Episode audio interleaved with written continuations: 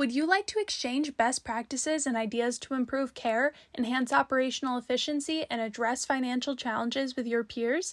Becker's Healthcare is facilitating these conversations at their eighth annual Health IT, Digital Health, and RCM meeting. You can check your eligibility for complimentary attendance at the link in the description. We are excited to welcome you in October. This is Laura Dyrda with the Becker's Healthcare Podcast. I'm thrilled today to be joined by Cory Ferrier, Vice President at Adventist Health. Cory, it's a pleasure to have you on the podcast today. No, thank you so much for having me. Now, I'm looking forward to our discussion. I know healthcare is a very busy field and a lot happening right now, a lot changing and evolving very quickly. But before we dive into my questions, can you tell us a little bit more about yourself and your background?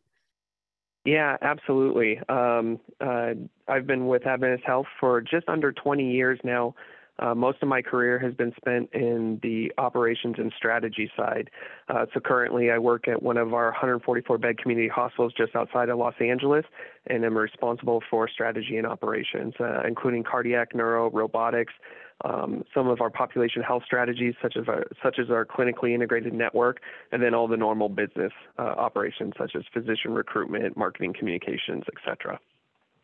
Absolutely. Wow. So that's a huge amount of accountabilities that you have and a lot of, I'm sure, different tasks that come at you every single day. How do you make sure that you are uh, staying on top of all the different projects and initiatives and really keeping things organized for yourself as you go from, uh, you know, one of your responsibilities to another? What, what does that really take for you, especially in healthcare where there's so much happening all the time?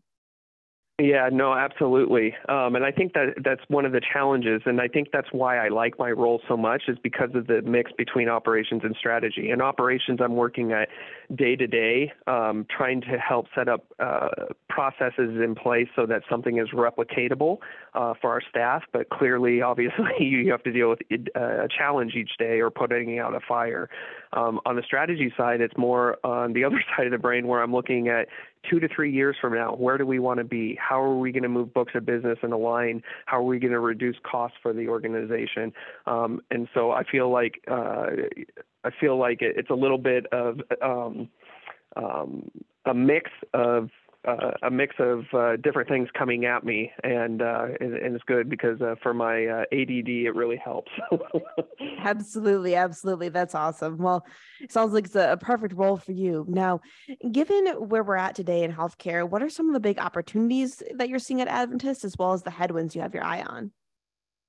Yeah, um, and those are, are, are, two very good questions. I'll start with the headwinds, to be honest with you, because I think uh, it has never been more difficult than it is today to run a hospital um, and a traditional hospital where we've been focused on inpatient.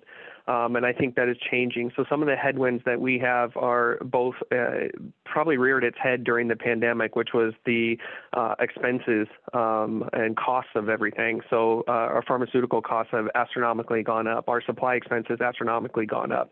Uh, salary, wages, and benefits have gone up uh, to try to to try to counter what inflation is doing for our employees. And so some of the headwinds are how do we continue to pay um, our employees fairly and keep them engaged with our organization as their costs go up uh, in their own personal lives. And so the organizations I think that focus on turnover and retention and investing in their own employees, uh, I think we'll be able to combat this storm that we're facing. Um, but that's definitely some of the headwinds that we're uh, um, experiencing, uh, and especially in California. Um, California is very expensive to do business. Um, and uh, you know when our profit margins are are so small, we don't have a lot of room to work with, and so we really have to keep a, a keen eye uh, on our productivity and our supply expense.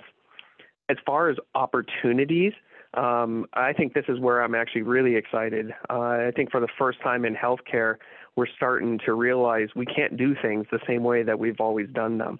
We have to figure out how to be more consumer friendly, right? How do we bring services to where people live and work or make them accessible versus making them drive to the four walls of my campus in a brick and mortar location? And so for me, I think the opportunities are really bringing healthcare services and making them accessible in people's daily lives so that they can proactively take control of their health versus reacting in an emergency situation. But that gets me really excited each day to come into work.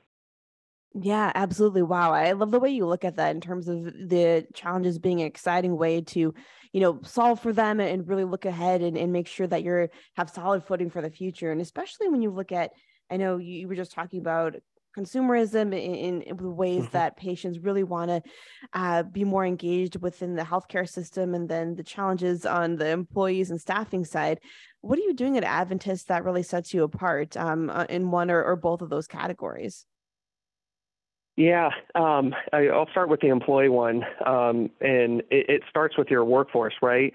Uh, there's a lot of philosophies out there from great uh, leaders at different organizations and different industries who basically say if you invest in your workforce, um, uh, the results are, are are great for the uh, for the business. And so, in, in, our example here, if I continue to invest in our nurses and our techs uh, here at the hospital, they're going to take care of my patients.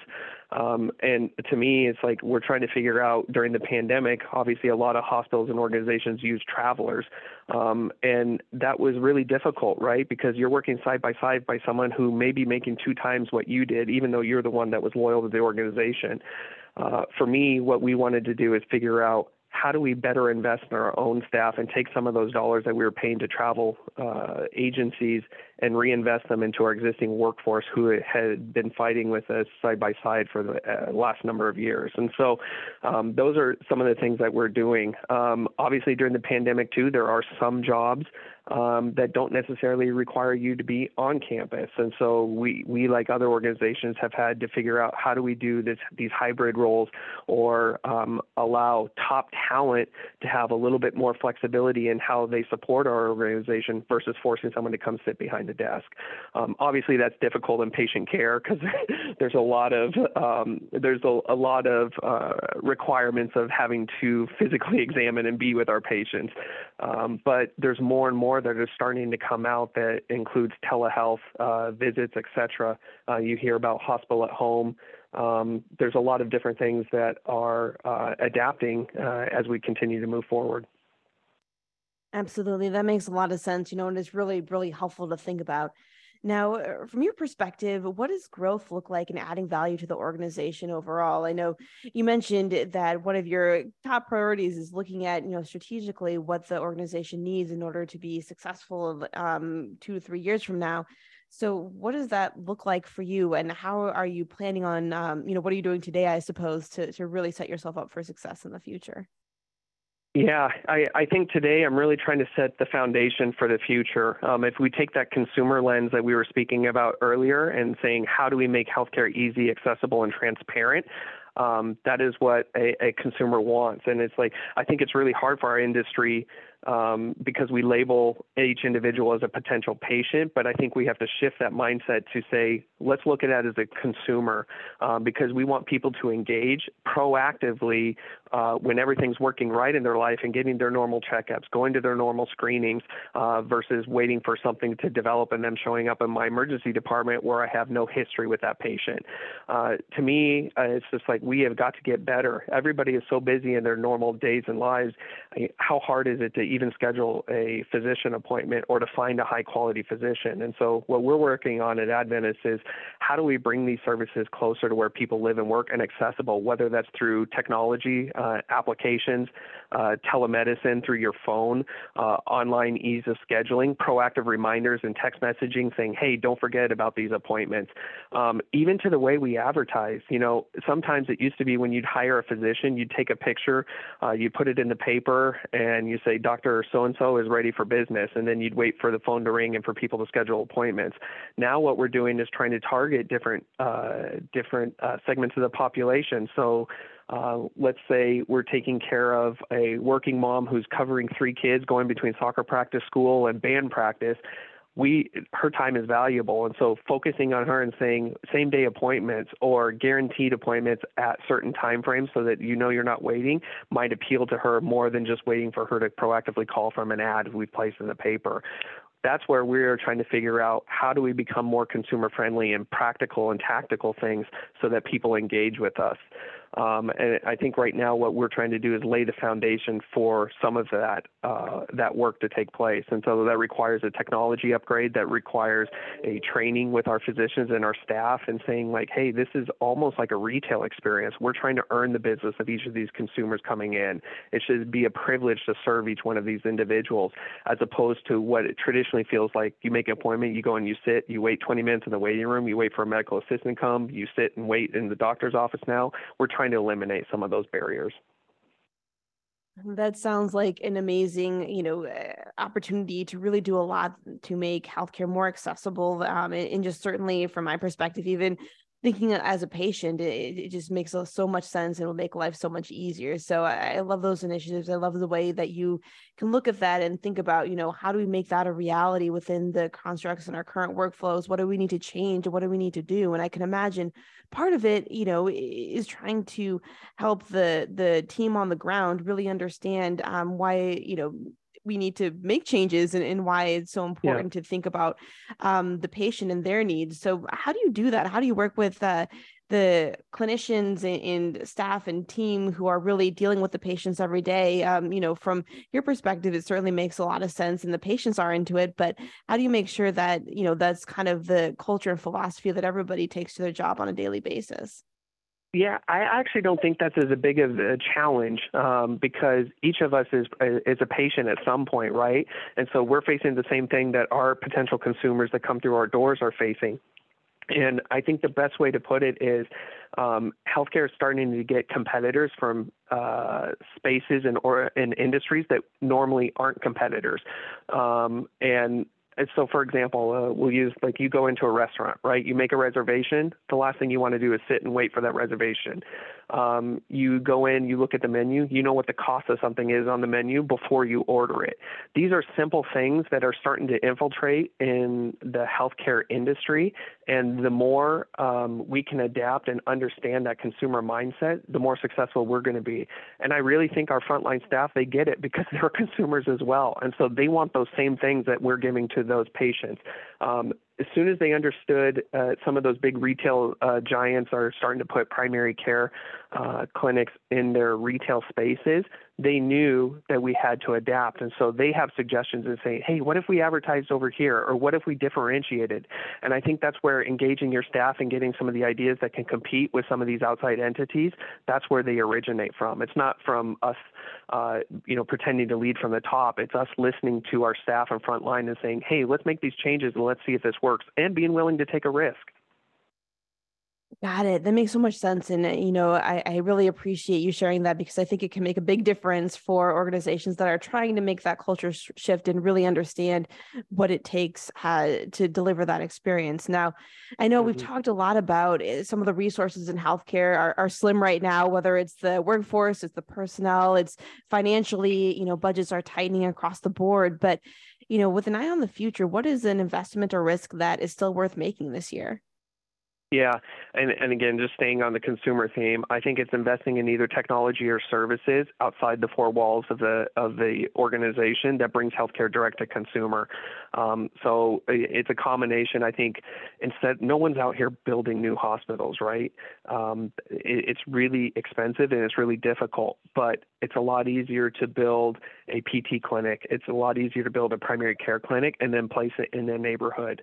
Um, that ambulatory footprint expansion brings those healthcare services, even though it's brick and mortar, um, to where people live and work. In addition to that, it's using technology, um, whether it's from online scheduling, direct messaging with your physician, uh, um, any of those, accessing your medical record, um, healthcare navigation uh, from if you need a specialty referral, etc.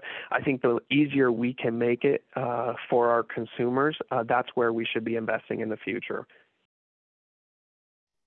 I love it. I, I, think that certainly makes a lot of sense, and especially when that is the direction that healthcare is headed. And as you were talking about earlier, some of the non-traditional healthcare entrants uh, really making a push to um, yeah. be pro- care providers within the community. You know, it, it definitely makes a lot of sense.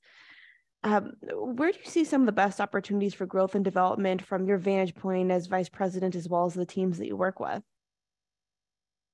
Yeah, um, this this is one I actually struggled with because I just think there's so much opportunities uh, right now. I think from uh, an employer's perspective, uh, let's say I own a small business, one of the largest expenses that I have right now is the rising healthcare costs.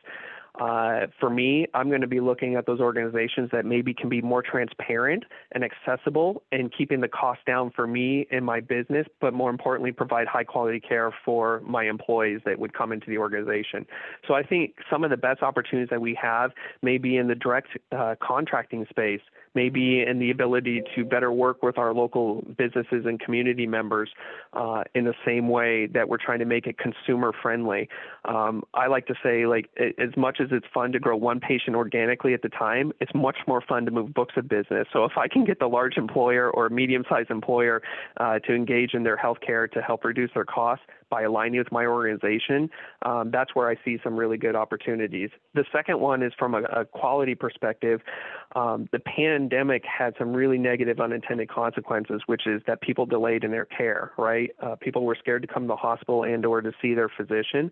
Uh, so what ended up happening is they put off things that they normally might have uh, tried to uh, take care of. Um, and so I can't tell you how many times um, in recently, even the last year, um, a small lump or bump has turned into something more catastrophic, uh, into a late stage diagnosed cancer. Uh, to me, what we're trying to do and where I see opportunity from a clinical standpoint is get people in for their annual wellness visit, get people in for their routine screenings, uh, because that is the only way that we're going to combat what the negative effects of the pandemic did in delaying care uh, for most individuals. That sounds amazing. And, and definitely, you know, eh, great opportunities there, and certainly areas that are making a big impact on the community as well as the organization and workforce at large. Cory, thank you so much for joining us on this podcast today. This has been really um, an amazing conversation. I, I, learned a lot, and I'm looking forward to meeting you as well in person at our Health IT Digital Health and Revenue Cycle event in October. I know, you know, there'll be a lot of, of different things we're talking about and technologies and trends. And so, you know, I'm really looking forward to it.